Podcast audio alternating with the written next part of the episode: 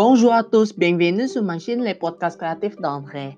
Le 22 mai 2020, j'ai commencé mon jeu par apprendre le français au niveau intermédiaire où nous avons écouté quelques podcasts de mes amis.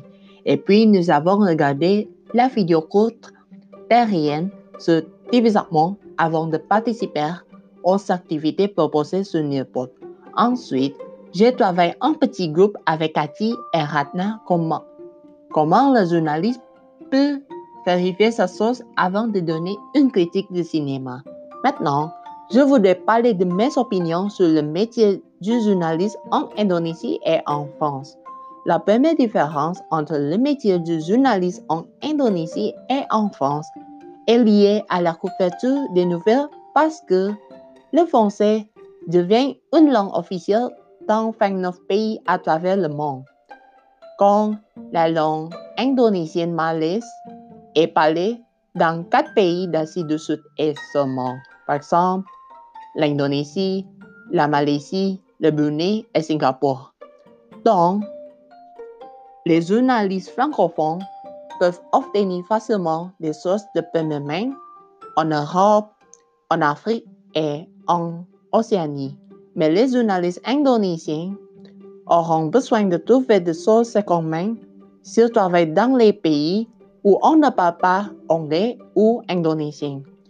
Je ne pense pas que les sources de seconde main soient plus fiables que les sources de première main.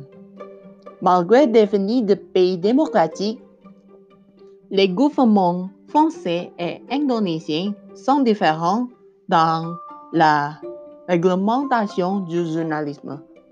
Par exemple, la loi française ne permet pas d'utilisation des renseignements sur la race, la religion et l'origine ethnique, notamment en journalisme.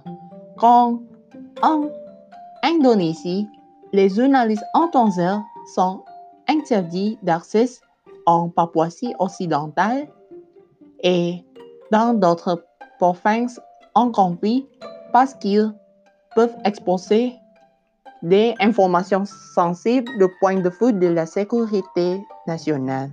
Il est probable que la culture asiatique de sauver la face ne soit jamais compatible avec le code éthique du journalisme.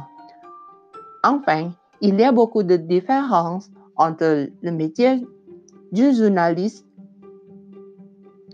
en Indonésie et en France. Merci d'avoir écouté ce podcast et au revoir.